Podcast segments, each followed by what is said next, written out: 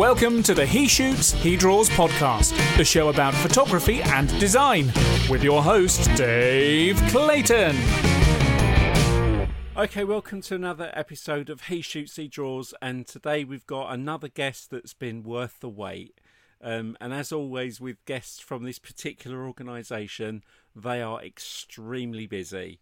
So we do appreciate him taking the time out. And today's guest is Mr. Howard Pinsky. Hello, Howard. Hey, how are you? Oh, we're good. All things considered. That's true. So you're working at home sort of permanently at the moment. I am, yeah. It seems to be pretty much across the country, or across the company at least. We're all kind of stuck at home right now. Offices are still closed, but thankfully we're in a pretty good position where most of what we do is all online. So it's been a pretty seamless transition. Yeah. How have you found that having to... So we'll talk about what you're doing now, but I do want to go back and talk about your origin story. So kind of being thrown into that position very quickly, because, I mean, you're relatively new to Adobe anyway. I think it was August 2018 you joined them. So less than 2 years. How did you find, or how did you and your colleagues find the transition that quickly from like, hey, everything's okay, to right, close everything down? Yeah, so my direct colleagues, everyone on the evangelist team, was very used to that. We all worked from home to begin with. Occasionally we would travel to San Francisco, usually once a month or so, just to host a guest in the studio. But other than that, everything that we do was done from home. So for us, it was just business as usual. Of course, with the studio closed down, a lot of us took on additional streams. So it was a lot more business than usual, but it was a very seamless transition for us. So can you explain to the listeners that may not know you, what is your role today? Yeah, so my title right now is Senior XD Evangelist. So I'm on the Adobe Evangelist team, focused specifically on Adobe XD. And your colleagues are Paul, Terry, Rufus, Jason, Julianne. Jason, Stephanie. Obviously, you and Stephanie are the newest to the team on XD. So let's talk about that a little bit, because we can jump around on this. But obviously, XD sort of came along. It's the new kid on the block for Adobe, really, that's had the most resources. And then yourself and Stephanie have come on as the XD evangelist. Do you want to just sort of explain a little bit about the whole XD ecosystem and why it's been so important? Yeah, I think there's definitely opportunities in the space, in the UI and UX space, which is growing tremendously. And, you know, Adobe's trying to do things a little bit differently. We, of course, have many competitors in the space, from Sketch and Figma to InVision, all very good competitors, which I think is fantastic for the industry. And we, from the beginning, you know, I shouldn't say we because I wasn't there at the time, but from the beginning, Adobe's wanted to kind of provide an all-in-one solution for one of these applications. You look at Sketch, for example, which, again, fantastic application, but until recently, they didn't really have prototyping capabilities. You had to grab InVision, which was a separate application, separate service you had to pay for. And then if you wanted to export and share, you needed Zeplin. So you needed a few different pieces to complete that puzzle. And Adobe's trying to do things a little bit differently, where it's trying to put the whole puzzle together for you. So we're really tackling prototyping, sharing, designing, collaborating, and it's going very well. You know, XD has grown substantially over the last few years. Even the year and a half that I've been here, I've seen tremendous growth, which is really exciting. I was going to say it's been the product that's actually had the most, what I'd call user interaction, from Adobe kind of opening its doors to everyone and saying, look, come along, this is what we're building. Because we attended at Astute Graphics, we attended a couple of XD open days, and we actually developed a plugin for XD because we're already doing it for Illustrator. And it was nice that Adobe was saying to our developers, come on in, we'll show you what we're making. What do you think it should do? What could you add to it? And very quickly there was a lot of third party and external people being involved. And then, you know, the marketplace, what's it called? The Adobe extensions, or there were a lot of for the plugins. There was a lot of plugins very early on to help the products evolve. And then obviously you go to Adobe Max and you see, oh, we're adding voice recognition, we're adding this. So it's probably one of the fastest growing Adobe apps that I've certainly seen in recent times. Yeah, I think it's definitely something that's a little bit different for Adobe. You know, that's one thing that caught my eye even before I joined officially as an employee is, you know, the speed at which XD was updating. It was updating every single month, which was rare for Adobe. You know, back in the Creative Cloud or the Creative Suite days, it was once a year you got these big updates that you'd have to pay for. But Adobe XD came along. Every single month there's an update. Some months are bigger than others. And the team is really connected with the community. You know, one thing I noticed before joining is people like Andrew Shorten and Elaine were on Twitter all the time communicating directly with users. They were having meetings behind the scenes. They were holding conferences and phone calls. It's just very connected because traditionally you look at Adobe products, there wasn't much competition there, right? Photoshop is the king of that space. Illustrator is the king or queen or whatever you want to call it. PDF, you know, I don't have to say more about that. Then Adobe XD came along and it was definitely playing catch up. So the team took a completely different stance with that. And it's very community driven. You know, we've got user voice to pull in to figure out what users really need in XD. There's a lot of meetings going on, talking with big companies, small companies. It's really refreshing to see. Yeah, and you're making a product as well. XD's a product from my view, is it's such a collaborative tool that it's helping people create software to enable interaction, to enable collaboration, because of the nature of, you know, we use it at work to prototype the website. Mm-hmm. So it's not just a, you know, sometimes Adobe have maybe been guilty of making a very specific product that kind of doesn't know where to go. But the things with XD is we were sitting trying to guess where it would go because it was so flexible. Right. So my question is for you, how does a guy that started off 13, 14 years ago as a Photoshop YouTube trainer kind of, and I mean, I think it's obvious why you end up at XD, but let's just go back to when you started. Back in the days when you were so young, you're so much younger than us. What was your kind of origin story of kind of putting yourself in front of camera? Because, you know, I love a podcast because I don't have to be in front of camera, but I think putting yourself in front of camera and teaching was a decision you made quite early on. So where did that come from? Yeah, my story goes all over the place. So when I was in high school, I discovered Photoshop. I think at the time they had Photoshop 3, or maybe it was 2.5 on their computers. It was a bit outdated, but that was before layers was even introduced. But, you know, having an artistic mind, it just got me really excited about design and, you know, creating things. So I kind of kept that going. But my real interest was 3D design and animation. So, you know, grade 12, they had a 3D class. I dove into that. And then I went to college for 3D design and animation. And that was my goal, to become like a Pixar or Disney or DreamWorks animator or designer. Life was weird at the time. I'm not going to go too deep into details, but I had to drop out of that. And because of how weird life was, I decided, you know, I have this knowledge of Photoshop. I've been using it for a while. YouTube was brand new. I think you mentioned that earlier, 2006, 2005, something like that. It just was new. So nobody was really doing education on YouTube. It was all really stupid cat videos and videos at the zoo. I think the first video ever on YouTube was one of the co-founders at the zoo. But it was all videos like that.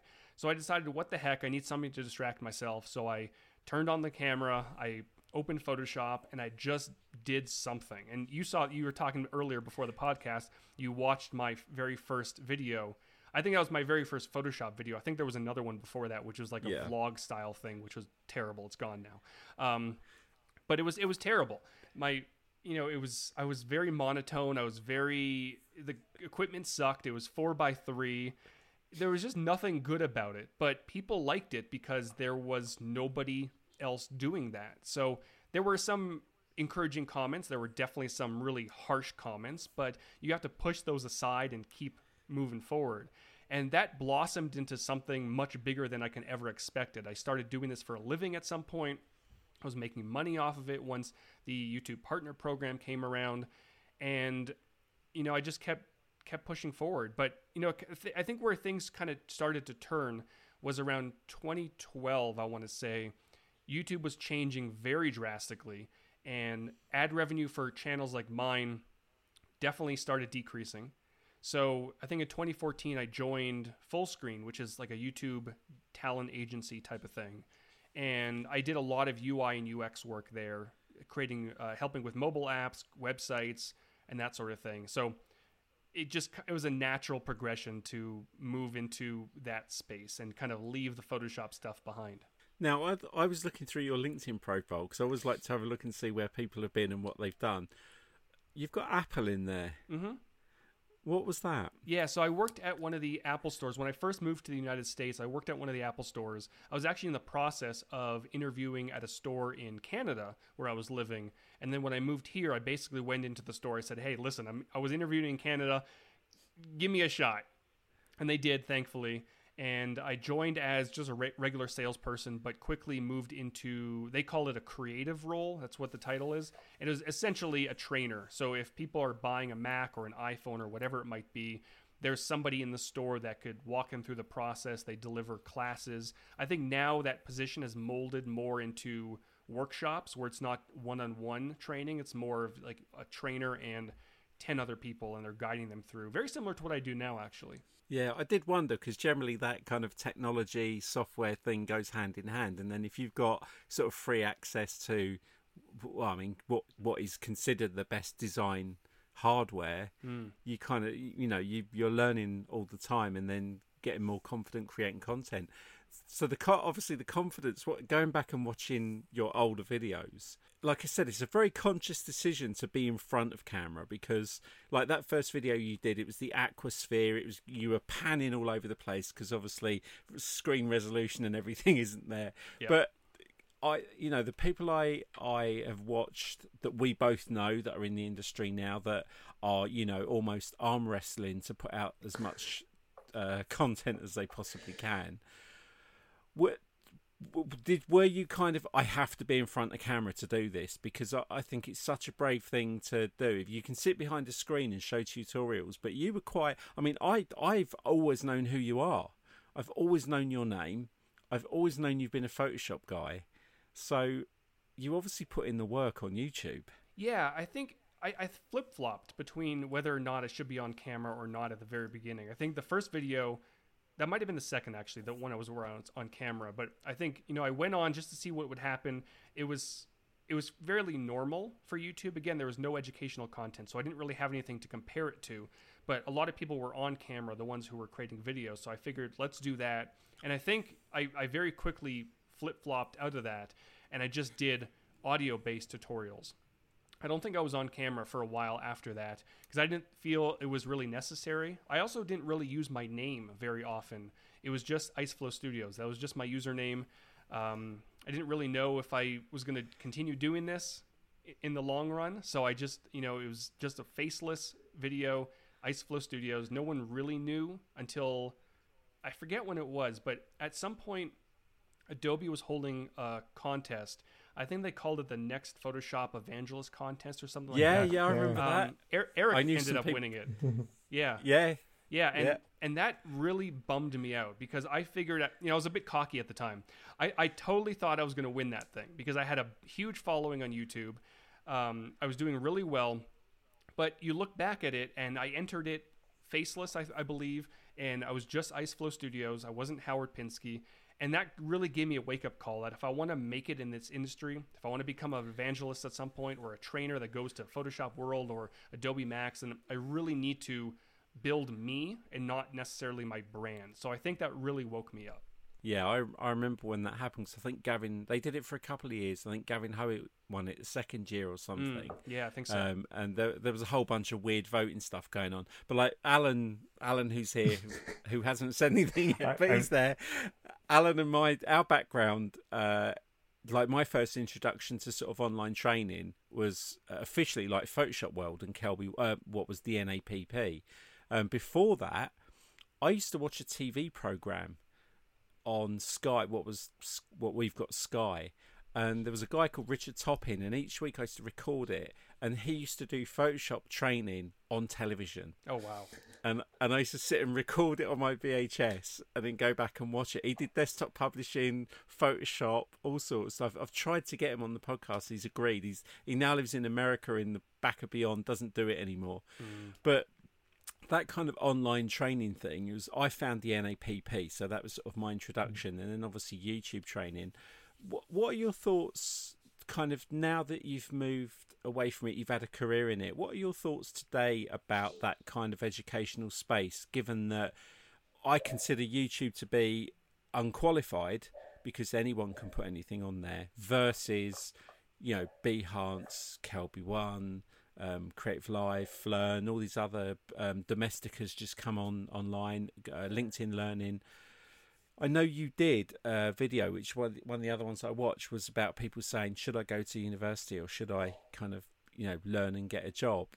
Has your attitude about that changed now that you've moved through that space? So a few things. I think you hit the nail on the head when you said anyone can do it on YouTube. And that's definitely one of the things I've noticed over the last few years is YouTube is so saturated. There is so much content on there, not just in the comedy space or the vlogging space, but also the education space.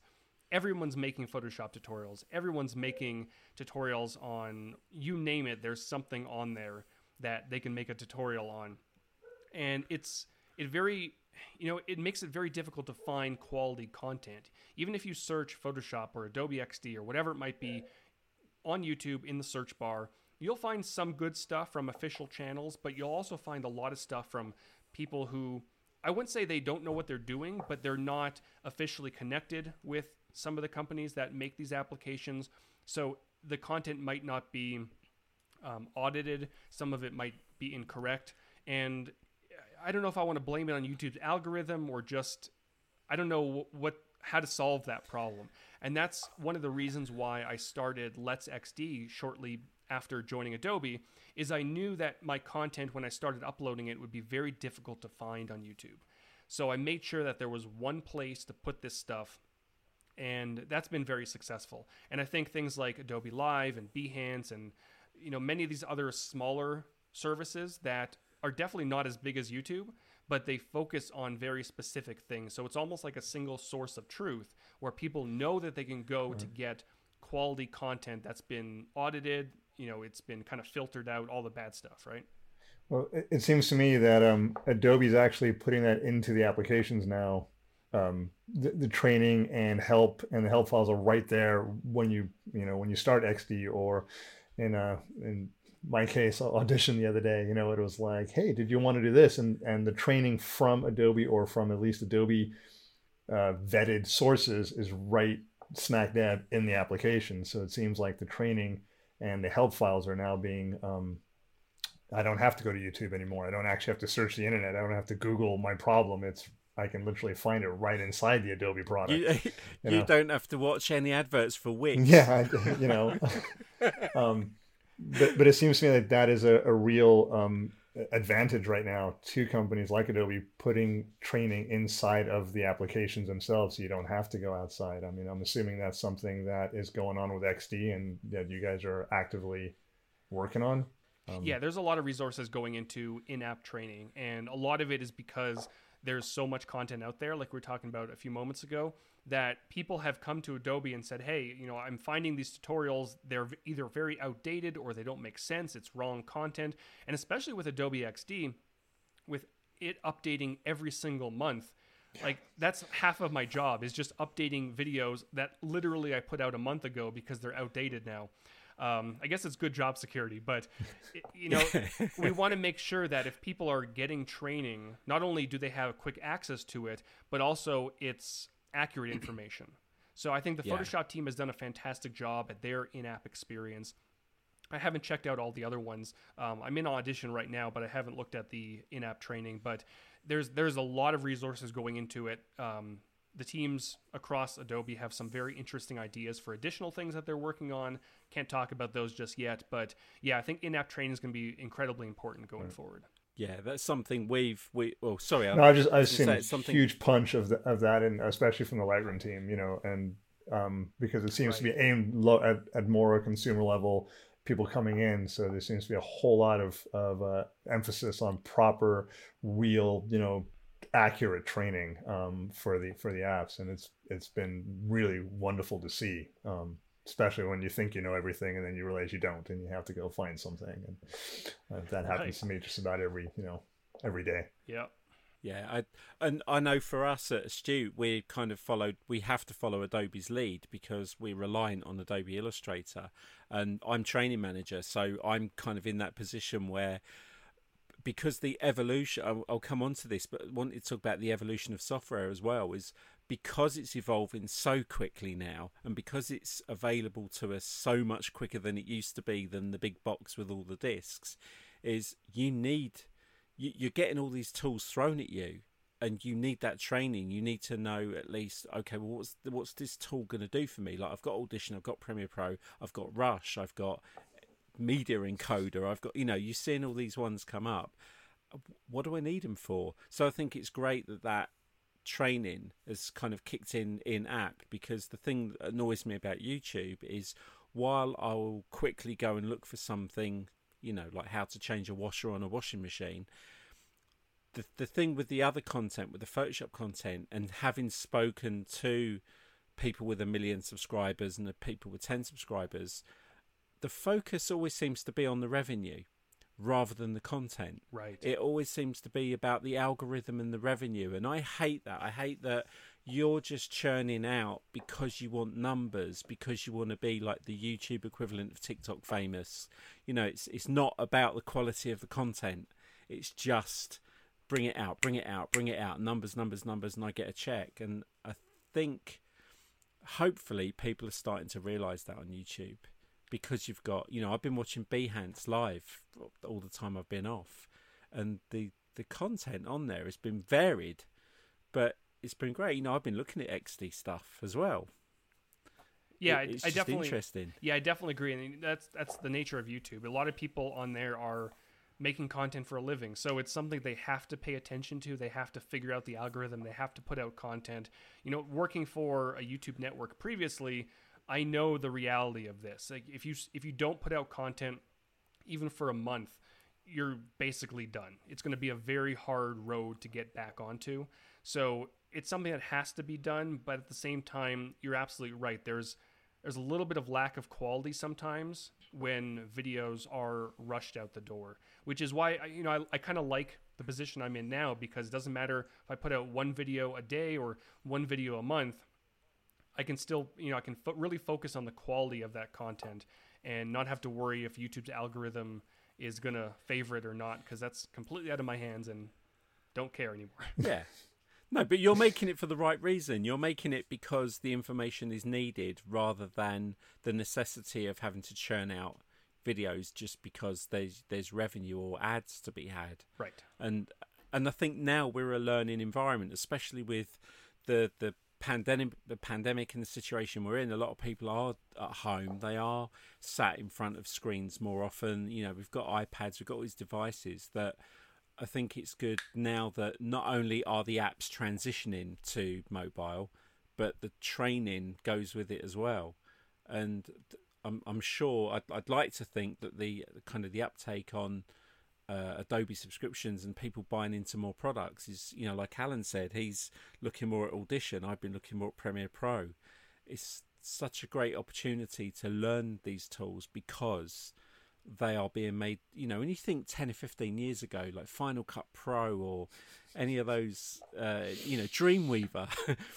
We won't talk about Muse because that's like the cousin that nobody took, but bless it. But yeah, we've got all this professional software at our hands today, almost like we had games on the Game Boy 15 years ago.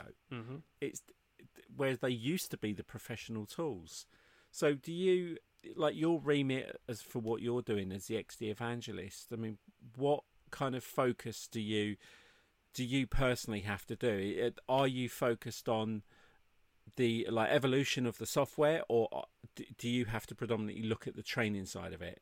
Yeah, it's mostly training. I would say it's 98% training. I do keep in contact very closely with the XD product team. Sometimes we'll go back and forth on some ideas, but for the most part, they handle all that stuff, and I'm focused a lot on training, a lot of live streaming, a lot of video content, and then, of course, Let's XD as well. So Iceflow was your username, your company. Were you self-employed, I guess, for a large period of time, or were you with Fullscreen and Iceflow on the side and something? What was kind of what was paying your bills for those years up to coming to Adobe? Yeah, so I would say from 2005 when I created my YouTube channel to about 2014, I was just Iceflow Studios. That was the username on YouTube. And from 2012, I think that's when... No, 2008, I think, is when I started making a little bit of money on YouTube. And that started to fizzle out in 2014. I mean, I still have the Iceflow Studios company. I don't do anything with it. But I would say 2014 is kind of when things started to explode. And that's when I moved over to Fullscreen. It was a great move. I really liked it. Learned a lot there. But, yeah, so 2005, 2014, that's kind of when Iceflow had its biggest years. So I was looking, something Alan and I have both done, and I came to really, really late, was speaking at events as well.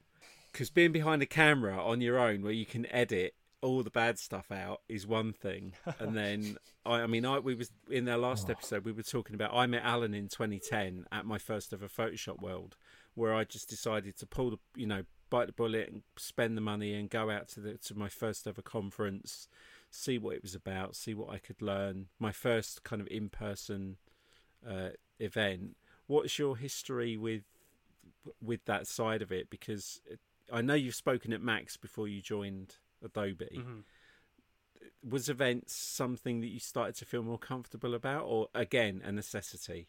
It took me a while, and it was definitely a necessity at first. I'm a very anxious person. I have terrible anxiety. So speaking in front of people, I remember the first time I spoke in front of Fullscreen.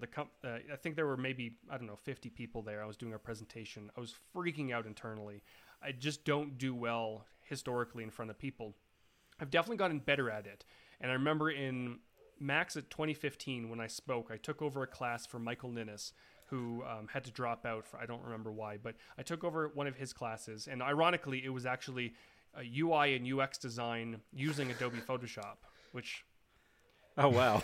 Come full circle. I wouldn't do any of that stuff in Photoshop now, but I took over that class, and everyone keeps saying I did an okay job. I didn't feel like I did an okay job. It was... I thought I had enough information, but I rushed through it so quickly, and I was incredibly nervous. And of course, when you're in your head, it's a lot worse than it probably actually is. And I looked at the ratings. Originally, funny story. Originally, I thought I did an absolute terrible job because of the fact when both of you have spoken, you get the ratings afterwards, right? I took a look, and it was like 4.2 or something like that. So I figured, oh no, I got 4.2 out of 10. This is terrible. I'm never doing this again. It's actually out of 5. So it wasn't as bad as I thought, but I really thought, afterwards that was it. My speaking days are over. I'm never going to work for Adobe. Because again, I just didn't think it was that great, but I guess it turned out okay. But I've definitely gotten more comfortable. I spoke at Adobe Max last year when we were allowed to travel places. And I thought that went terrific. I thought it was great. People loved it. I had a few sessions. And so I'm definitely getting more comfortable speaking in front of people. But at the same time, I get a lot of questions, why don't you do more conferences, or why don't you do more in-person classes? And I like doing some of that stuff once in a while. But also at the same time, if you look at the numbers and how many people you can reach, I think I tweeted a while ago that on any given month, our little evangelist team reaches several 100,000 people, sometimes close to 1 million people on YouTube and live streaming on Behance. We just, in 1 million years, we would never be able to reach that many people in a monthly basis, talking in a conference. So, and don't get me wrong, there are certainly benefits to talking at conferences. Networking in person, you meet a whole different audience, so there's absolutely benefits to that. But if we're trying to really educate as many people as we can, then online content, live streaming is completely super valuable. Yeah, absolutely, I agree with that. So was Max your first live stand up in front of people event? So right before Adobe Max in 2015, I did a small event where I was living, just to kind of get myself used to it. It was like 7 people or something like that. It was okay. It was fine. I don't remember what I was doing it on. Some Photoshop. Actually, I think it was Lightroom, actually. It might have been a Lightroom thing, which was a little bit outside my comfort zone. But, you know, I edit photos all the time just as a hobby, so I kind of knew it. But and then Adobe Max was basically my second legitimate speaking event. So I just got thrown in there. My first speaking in front of people ended up being at Photoshop World back in like 2009, and I made my wife go with, so she would sit in the audience so I could stare at her the entire time and not lose my mind. They put me on camera once, and then we figured out that was probably not a good thing. So I'm a good voice, and I love the fact that you can reach so many more people now online at their time, as opposed to, oh my God, I got to get up at 7:00 in the morning and I've got to go to a conference and I've got to sit there all day and I hope I remember stuff. Because the worst part for me is I go to like Max last year. I had a great time. I TA'd at a bunch of stuff, but I also got to go to a lot of classes and then sessions. And then I would leave the session and go to the next one, and I would leave that and go to the next one. Then I would get back to the apartment, Dave, and I was sharing at the end of the night, and I could not remember one thing out of the first session I took that morning because my brain was overloaded with so much stuff. And so I find myself going back and actually watching those sessions on the Adobe Max website and things later on going, oh yeah, that's what he was talking about. And so while that in-person thing is great and the energy is really great, the actual learning that I got from it was afterwards, going back through, the online notes, the online sessions. And I'm kind of excited for Max this year, where it's going to all be online, and I'm still trying to see how they're going to do this all, but I'm kind of excited to see what's going to come from it. Mm-hmm. Well, I also heard this year's Max online, and this is an exclusive on the show, is they've got someone new teaching InDesign. Yeah, I heard that too. Oh, really? Just saying. Mm. Yeah, I did my first ever and only public speaking appearance was Photoshop World at the age of 50 in front of about 30 odd people. And I've spoken about it before. The monitor went down and the monitor broke 2/3 way through. But I got the bug a little bit. I'm nervous about it. I'm not, I didn't enjoy thinking about being on stage. But then I did it, and then I've been TAing at Max. So that was 2016, which is my first Adobe Max, which is how I got the job with Astute Graphics, meeting them there. And I stayed with Alan, and it was my birthday and everything. It was really cool. But yeah, it was just freaky to think that, wow, you're at Max and there's all these people, and would I ever want to teach there? No, it seems like a lot of pressure. Everyone's stressing out. And then after I wrote the book, the InDesign book, Kathy kind of gave me a nod and said, you might be right for Adobe Max this year. And I was thinking, oh yeah, I've got to do that. I've got to put that on the CV. And then COVID happened. Mm-hmm. And unfortunately, Kathy still put it through, and I'm going to be doing one InDesign session, but I think it's kind of, and it's that I'm actually happier that I'm doing it online first with pre-recorded, to just kind of get my foot in that door. Yep. Because it is the mothership. It is, at the time, Photoshop World was my little pocket, but I was teaching InDesign for Kelby One. Now I kind of teach InDesign classes in Photoshop in the same way you were saying you wouldn't do UX with Photoshop. But it's just kind of that evolution now. You get to put the content out, and next year I really hope that the success of this year I can teach in front of people, because it's nice that the content will go out, but I think there's still something. But like, we met you 2 years ago and it was your first Adobe Max. Mm-hmm. I think you just joined as the evangelist. Mm-hmm. I do like the event side of it. I do like the networking. Yeah, it's interesting because even though I'm such a big supporter of online content, with everything going on, being locked in the house for essentially, I don't know how many months, January, half the year almost. Yeah. I think I tweeted a few weeks ago that there's nothing more I want to do than just hop on a plane and just teach some classes in person, because there's just something, you sit in your house all day and you're behind a camera and a microphone. You really do get sick of it after a while. you just want to interact with people, talk with people in person, give people hugs, although we're going to probably be careful about that going forward. But there's just something special about teaching in person. Of course, you don't reach as many people, but it's, again, a very different audience, and it just feels different, but in a good way. Yeah, you get to see the reaction. That was the thing I liked, was you said about the feedback. You know, that first one kind of was a tester. The second one, you sort of have a bigger room and it's good. And when you get a laugh, it's nice. It gives you a bit of confidence. Yep. You get the people looking at you, the nodding. The second year did it. I made the mistake of it. Because first year I was like, I don't want to read the reviews. If I'm good enough, they'll invite me back. And if I'm not, they won't. And Scott will tell me. But I went back and I put this class together. And I'd spent ages putting it together. I did it at Photoshop World. I read the reviews, and this one person, like all of them had just been really good. Oh, I learned some great tips. And this one guy just wrote, looked like he put it together the night before. And it crushed me. I'm like, God, I'm just so glad that if you're the kind of person that would eat at, that kind of face-to-face, you know, you get people sat there with their arms crossed, yeah, arms folded, like, I know all this. Yeah.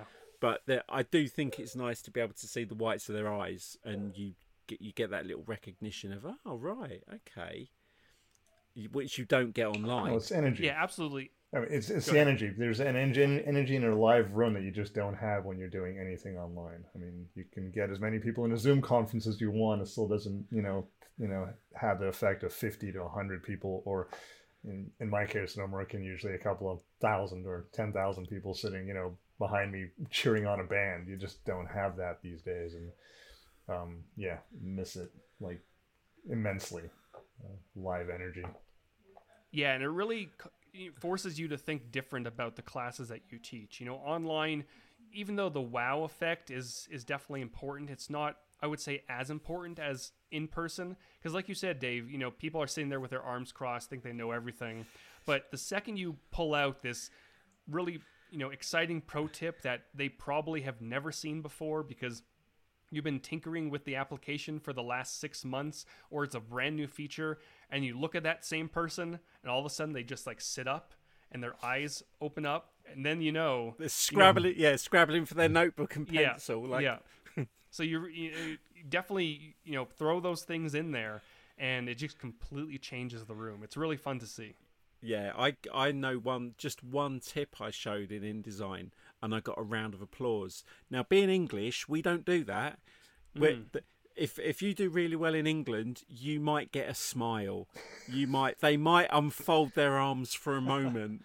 But like America, the energy is so much better that it was like my first like whoop applause for an InDesign tip. And it does make you buoyant, does make you want to do it. Yeah. But I loved it. But so the big question, okay, you spoke at Adobe Max, you've been teaching Photoshop all this time. How'd you get the job? How are you an evangelist? And I don't mean that, how the hell are you to be an evangelist? I mean, was that something? Because I know people who have attempted to be or have been interviewed. I know all the evangelists really well. Probably I think apart from Stephanie, I pretty much know most of them really well. So I know how much hard work it is. I know kind of the hours that it takes, and I know that the effect it's had on some of them over the years. And we had Julianne on, we've had Jason on. Was that a role you kind of was openly looking to get one day, or I mean, how did it all happen? Yeah, so I would definitely say I've been wanting to be an evangelist, or someone who teaches at whatever you want to call me.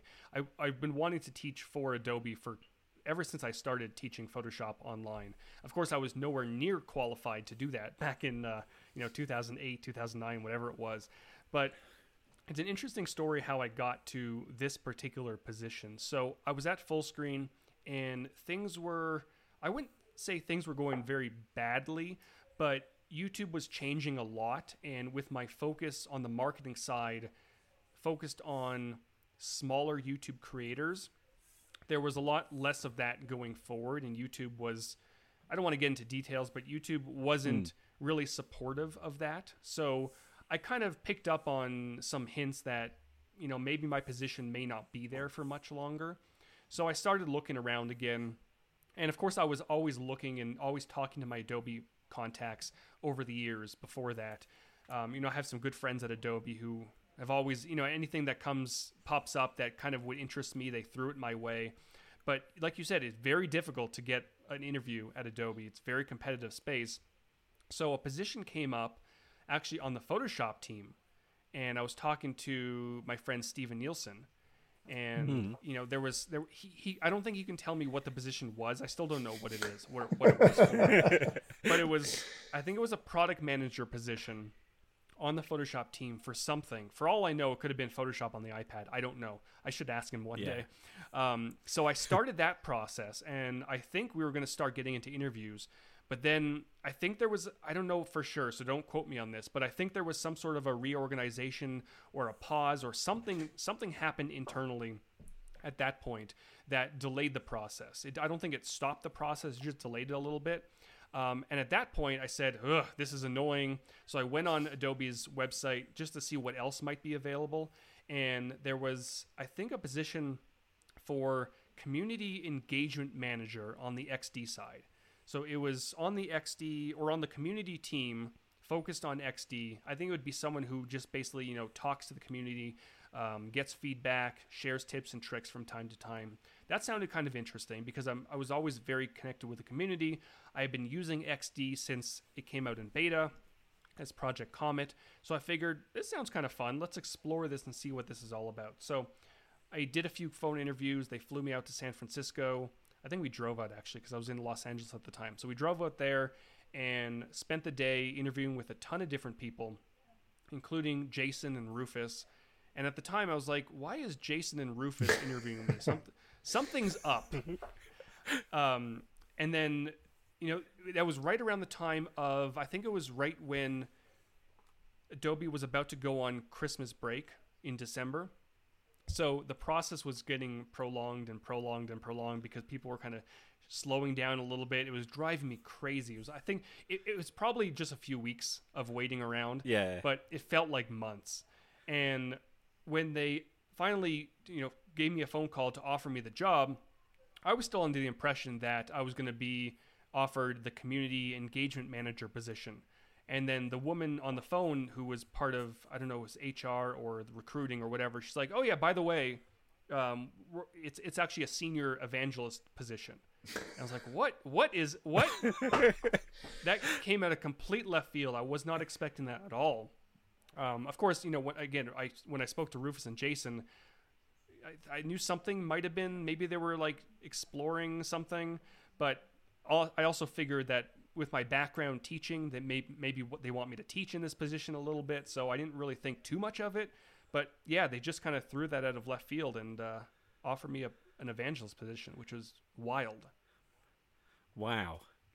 Because I must admit, I always thought that was going to be one of those, you have to really earn your stripes and they kind of watch you and you gradually like creep further and further into Adobe to, till in the end it's like, oh, the evolution of this is you'll end up being evangelist. And I know I was quite excited for you when I saw that your name had come up because, I knew a couple of people sniffing around trying to be in that space, particularly in XD as well. So I was kind of a bit chuffed that I knew, A, I knew you, and B, it was like, oh, wow, cool. He's become an evangelist. So, because I didn't know Stephanie, but I knew you. But it was like odd that I knew you as a Photoshop person, but obviously joining XD, it was, wow, what an exciting role to be an evangelist for a brand new product as well, that you don't have 30 years of baggage behind it. Yeah, and I think a few things helped. One, of course, XD was very new, especially at the time. And nobody was real. They didn't have an evangelist specifically for Adobe XD. They were pulling in Terry, they were pulling in Paul. So they were, Paul focuses a lot on Photoshop and Illustrator. So they were, they were pulling some of resources from him. And Terry was, Terry does everything, but he was also doing some XD stuff before I came on board. So I think they got to the point where they probably needed somebody. And also, when I initially noticed the role of the community engagement manager position, even though I was teaching Photoshop on my YouTube channel, I figured maybe it would probably help a little bit if I started to teach XD, just to kind of pad my resume a touch. So I uploaded a few XD videos. Actually, one of them, I don't know how it didn't backfire, but I tried to break Adobe XD during the video, where I just tried to, I created like 1,000 repeat grid cells, and I dragged in some massive high resolution images, trying to break it, and it didn't break it. But those videos did really well, so maybe that helped a little bit as well, just so they can see that, you know, there's something there that that might help me out throughout the process. So obviously you joined the team, and you obviously knew some of them already. What, that first photograph when you're part of the Evangelist, did you feel like you joined the Adobe Avengers? Because I know I would. It was really wild, especially the first meetings that we've had. You know, I've known Paul for a while. I've known Terry sort of, and I knew Jason a little bit. Never really hung out with them. I met them at conferences, but you know, as someone who was teaching Photoshop for years and years and years, these are people that I really looked up to. And of course, there's on the, you know, sort of executive side, there's Julianne and Russell as well. But, you know, I looked up to these people, and all of a sudden I'm in a room with them, and I'm one of their coworkers, which is, it was a wild, even today, you know, whenever I'm in a room with Jason and Terry and Paul, it's just, it's a wild experience. I bet, because I know when I joined sort of the Photoshop World team, and I know Alan had done it earlier on, but given that I grew up sort of watching, well, I say grew up, when I was learning, watching Photoshop User TV and Layers TV and reading the magazine, that first time I was at Photoshop World, I needed to have a photograph with Corey Barker and Dave Cross and RC and Scott, because it was, wow, I'm a peer now. Mm-hmm. I've been learning for you for years. To stand next to you guys and have that instructor badge on, and then writing for the magazine, and then Kelby One classes, and then it's just, I still find it really weird. And then now writing a book for Scott, was just kind of, wow, that, you know, nothing I'd ever thought I'd do. But you're right. It's when you put in the hard, you know, when you put in the work and you get to step into those shoes, it is really exciting. It does make you feel good about what you've done, and you know you fully deserve to be there, because I think you've definitely put in the years and the hours to get to be in that role. So I got a question, just because this is in my head all the time, because I always think of the Evangelists, and again, I've met a bunch of them, know them, and I've always found them to be some of those helpful people on the planet. What is your day like? I mean, I know what my day's like, and it when I'm writing, it's usually, you know, many dark hours spent in this office staring at a computer screen, banging my head against the desk, you know, waiting for inspiration or something to hit. But you guys are putting out content on an absolutely crazy level all the time, and you're reaching out and dealing with clients, customers, users, you know, whatever you want to talk. So, I mean, do you wake up in the morning with like a light bulb going off, like, oh my God, I had this thought yesterday about how to do this, and that's what I'm going to work on today? Or do you have like a nice organized desk calendar, like, you know, Monday I'm doing a video, Tuesday I'm talking to, you know, how does your evangelistic day actually work? Yeah, it's a little bit of all of the above. You know, sometimes I literally wake up in the middle of the night with an idea, because I'm sure both of you have been here. You dream about something that's related to your job. Oh, all the time. Yeah. Yeah. And you grab your phone, you open the notes app, you write it down. Sometimes in the morning it makes sense. Sometimes I have something in my notes that I wrote down at like 1:30 in the morning. I woke up. I have no idea what it means, but at the time it was a brilliant idea. But anyways, it's all over the place sometimes, you know, depending on the week. So sometimes I will run, we have these daily creative challenges, and those are over 2 weeks. So, you know, those 2 weeks are pretty much booked, and they've been booked for a few weeks before that. So I know exactly what live stream I'm going to do. I know what I'm going to design. And most of the time, you know, the 2 weeks aside from meetings are just focused on that. And then I do a lot of videos for various teams at Adobe. Of course, the new features, I always do videos for those, for XD. But there's various marketing teams that I work with. Some of them will want videos for plugins. Some will want videos for workflows that they might be working on, or might be focusing on for their marketing campaigns, whether it's collaboration or design systems. I think I'm doing one for components now. And of course, there's always, you know, the old videos that have to be updated. So it's sometimes all over the place. And then when I do have time, going back to what Alan was talking about, if I do come up with a really interesting idea, then I'll try to squeeze that in as a standalone video. So yeah, it's, I wish I had sometimes, you know, a more structured day, but it's kind of hectic, but it's fun. I can't complain. It sounds like you've got more creative freedom because of the role you've got, rather than be kind of lower down the food chain and have to have 12 people sign it off before you can do it, and by the time they've agreed it, it's changed anyway. So at least you get to be, and you're a designer, which I think is also a massive benefit, because I've watched instructors who are not designers, but they know, it's like they can open the bonnet and tell you how every piece works, but can't design for toffee. So I always like it when a designer is doing the job, because they know that it's fit for purpose. They know that it's not just a, hey, look, this goes whiz bang pop. It's, oh, you need this because it solves this problem. I also spend a lot more time than I probably should on the designs that I come up with, whether it's the assets that I make available for download or just the ones that I show off on a video, because I do know that there's that level that our team needs to set, that it's not just a bunch of, you know, pixels on a screen that may or may not look good. It has to have that high fidelity look to really, because people look up to us as, you know, the experts in the space. And if I have these terrible looking designs, even if the instruction behind it is really solid, if the visual doesn't match, then it's going to take the entire video down. So sometimes I'll spend, I think one of the assets that I released or worked on recently, I think I spent 2 months creating, and I went through so many revisions. The first few revisions, they just didn't feel right, and I just scrapped the entire thing and started from scratch. And don't get me wrong, like I could have very easily gotten away with the first few revisions, but they just didn't feel right. And I want to make sure that everything that I put out there looks great. Yeah, and you've got to now, because the quality's got to be good, because it's Adobe. Yeah. You know, when it's yourself, you can throw out the odd YouTube, oh, I'll just throw this out and see what happens with it. But it's Adobe now, so that's it. I've got 2 more questions for you, sure, to finish off. So the first one is, so how do you relax? When you're not Mr. Adobe Evangelist, what turns your head off from all this that you do? Gosh. Because I follow you on Instagram, so I know you've got a dog and I know you like walking, but, you know, what are you? If you could shut off for a week, what do you like to do? Well, this is the week I'm supposed to be shut off, and I found myself slipping in some work here and there.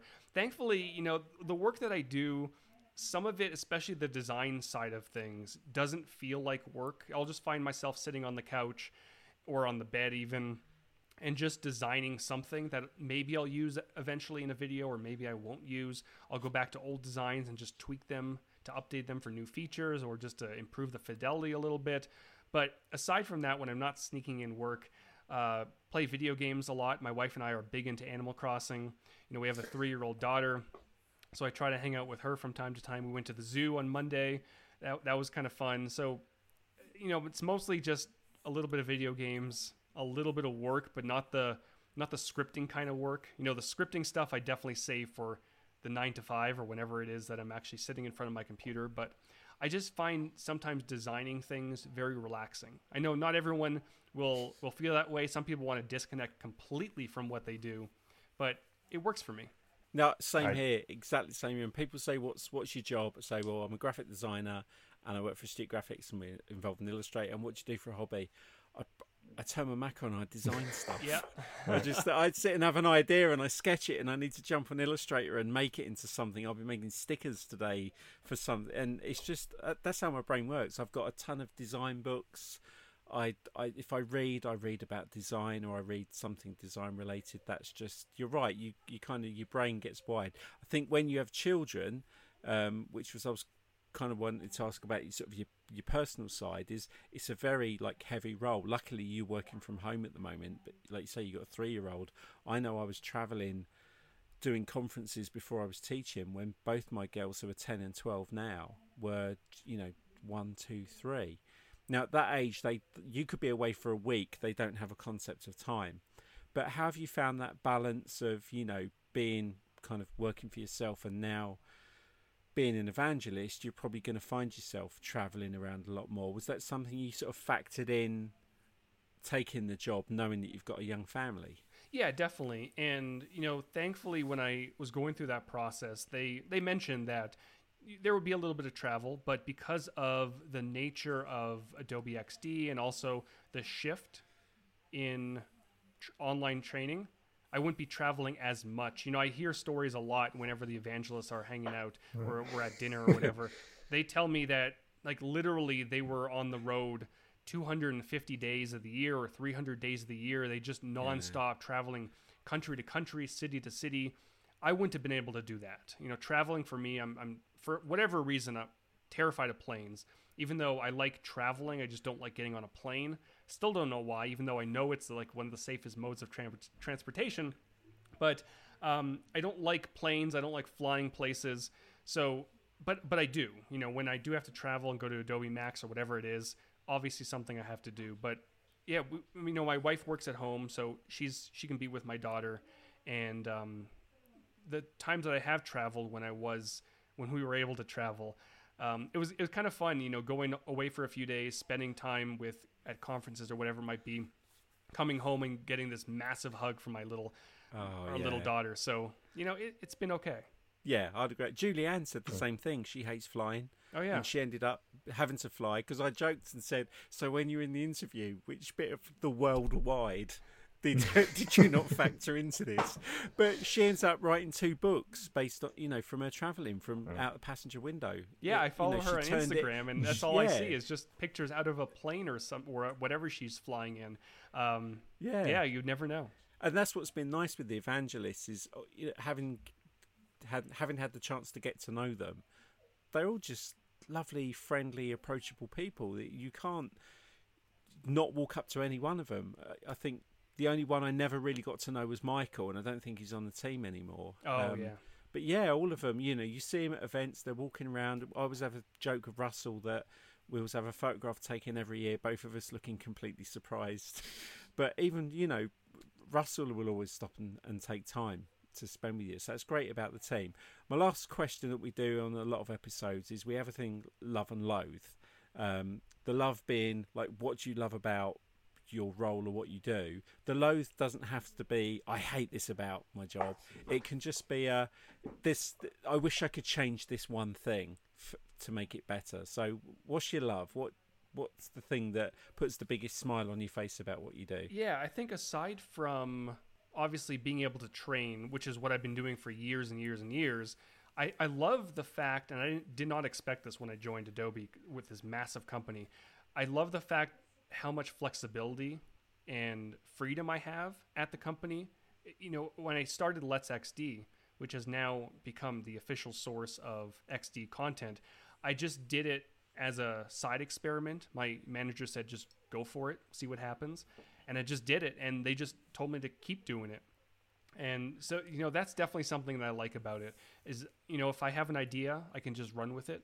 And, you know, it may work, it may not work, but they're very supportive of that. Just try things and see what happens. And what about the flip side of that? Is there anything about the job or about not necessarily the job, let's make it about the industry. Is there anything in the industry that you would sort of say, I kind of wish this didn't happen, or I wish this would change, or the way people behave or react to things? Yeah, I think it's the way people behave, not necessarily... Not the majority of people. I definitely don't want to peg it on that. Is, you know, my camera just went out again. But we're in a very competitive space. There are big players in our industry. There's Adobe XD, there's Figma, there's Sketch, there's InVision. And naturally, people have their favorite application of choice. Mine happens to be Adobe XD. A lot of people love Figma, a lot of people love Sketch, whatever it might be, and that's fantastic.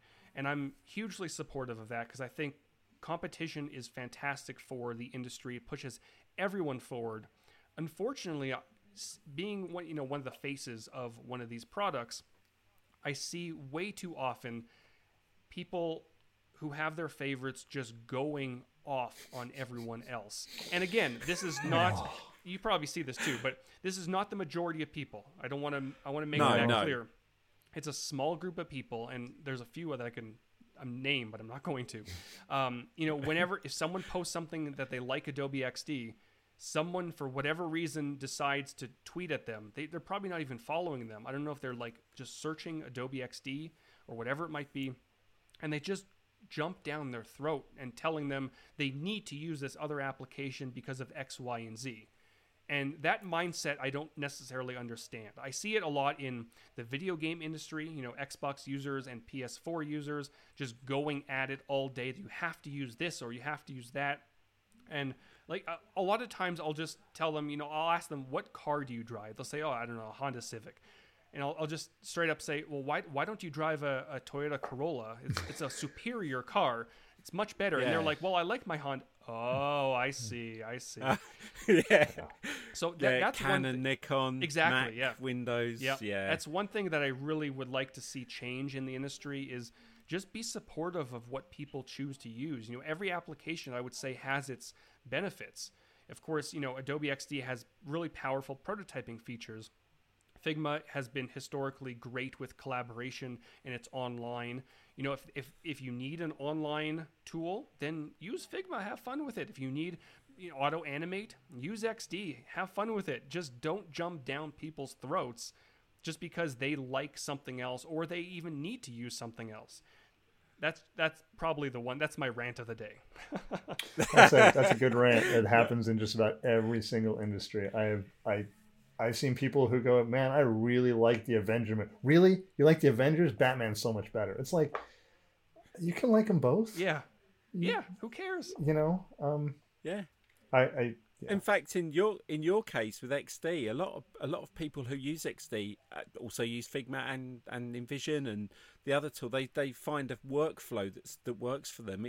Why berate someone because of what they use? Because... Yep. You know, I've said if you tinker with a car in a garage for fun, you're never going to buy the whole snap-on tool set in the big red drawer case that's, you know, delivered on the back of a truck if you're only using two of the spanners. Right. Because it's, you know, you're going to go, oh, I don't need it, it's too much. It's just find the tool that suits you and learn the tool as best as you can and just improve yourself. Don't spend... We always question all the people who are complaining, do they actually have a job? Do they work? Because they seem to be on it a lot of the time. I think people just like hating. I know when Adobe went to Creative Cloud, I would have stood on top of Mount Everest and waved the Adobe flag. I thought it was the best thing ever. And Richard Curtis, who's in charge at the UK side, I did some events with him. We got to know him through Kathy. And he said to me one day, he said, Dave, stop trying to put out fires because these people are going to hate forever. Even if we give it to them, right? They are just going to hate on it because that's all they're going to do. Just go about your business, enjoy it, and just let them, because they will fade away. They will go away. And, you know, we see it now with, I'm going to Affinity, or I'm fine. Go, you know, no one's forcing anything down your throat. You have to go through a process to get the tools that you want. Just enjoy what's out there, and if you're making money from it, chances are you're on an Adobe product. Right, and it's one thing to dislike a product because it doesn't have a feature that you need in your workflow, or maybe there's a bug that you've run into, and that's fine. You know, that happens everywhere, and you know there are channels to submit feature requests, and there are channels to talk directly with developers, but it's when people get very aggressive. And unfortunately, I've seen many cases where people will send like literal death threats to people who are working on products. And it's like, what is going through your mind where you think it's okay to threaten somebody's life or hope someone gets cancer because an application or a game doesn't work the way you expected it? Oh man, it's very confusing. Yeah. These are the people who won't wear masks. No. But anyway, listen, I just want to say there's one thing about, and we can cut this later. But I had a question about Lightroom for years, and I asked every single person I knew, you know, why it didn't do something. And I was talking to Julianne at Adobe Max 2 years ago, and we were just standing around talking. Having some food, and I said, you know, by the way, this is something that's been driving me crazy for years. and it's been bugging me. And a month later, I got an email from her that just said, hey, I asked, and here's why we can't do what you want us to do, and here's the reason behind it. And I was like, oh my God, they answered my question. Thank you very much. Done. And it was like, yeah, it was something that annoyed me forever, but I wasn't going to start bashing A, the company, and B, the product over one little thing. And then it was explained. It was done. The evangelist literally was like, here's how it works. She followed up. And it was one of those moments where I was like, this is why I will use Adobe products. This is why the company, you know, does, I use their products. It's because they will follow up and answer those questions. So it was a cool... And in the world of the internet these days where everything is accessible, you know, the last thing you want to do if you want to make it in the industry or, you know, land a job at some point or avoid getting fired from a position is, you know, you don't want to have that stuff out there, because you can very easily search Twitter, search someone's timeline for any word possible. And, you know, a lot of, unfortunately or fortunately, I don't know, but things get brought up from people's past these days. And, you know, there's cancel culture is out there. Some of it is justified. Some of it, I would argue, may not be. But, you know, you don't want to be sending death threats to people, because 10 years from now, those will surface and it just won't look good. Oh, yeah. I've seen people in the industry, in the training industry, openly and publicly batter Adobe. And I've just thought, well, you're never working for Adobe in the future. Yeah, why would you? You've put your flag in the sand there, but that's people, isn't it? Yeah, I look back at very quickly. I look back at the next evangelist contest that we spoke about earlier, and I think, you know, what would have happened if I didn't take a step back and I just went on Twitter or I went on YouTube and I just went off on Adobe. You know, you should have picked me. I'm the best person for this position. You're garbage. I'm never working with you again. You know, we wouldn't be here doing this podcast. I wouldn't be in the position that I'm on. You know, I stepped back. I analyzed why maybe I may not have won, what I could do better. And I spoke to people like a normal human being at Adobe. You know, give me feedback. I want to grow. I want to learn. I want to better myself. And I did. There's a soundbite right there from That's you it. For the episode. Is I'll just cut out the bit where you said, Adobe, you suck. Oh, no. No. I wouldn't do that. You know someone's going to do it. No, I would defend you to the hill. Listen, Howard, I hope you have a long and successful Russell Preston Brown kind of era at Adobe. I know a lot of the team I've spoken to, like Terry and that, have often said they're seen as kind of the Jedi because of their age, and you know, they've been around for a while. I really do honestly hope you have a really successful career as an evangelist at Adobe, and that we get to see you at events sometime in the near future. I hope so. Because you know, it's great to see you. It's great to get to know you as well, and thanks for the work you're doing. You know, it's a big move for you, but I think you can quite happily wave the flag for XD and know that people have got you back and supporting the product. I appreciate that. Yeah. So thank you. I'll put some links up for your Let's XD and a couple of bits from Adobe for you, YouTube channel. I won't put any of the old embarrassing stuff on. You know, sometimes I do encourage people to watch that stuff, because if they doubt themselves that they're never going to improve, you know, watch my first videos. They were terrible, and look at where I am now. So if you just put in the work, you'll definitely get better. That's awesome. What better words to finish the podcast on. So thank you, Howard. This is out in a couple of weeks anyway. I can't put it out until I've got the contract through for Max now, because I'm not allowed to talk about it. That's true. Until I've got the contract. But yeah, but no, thank you for joining us. I really appreciate your time, and I hope to see you soon. Of course. Thank you. That was fun.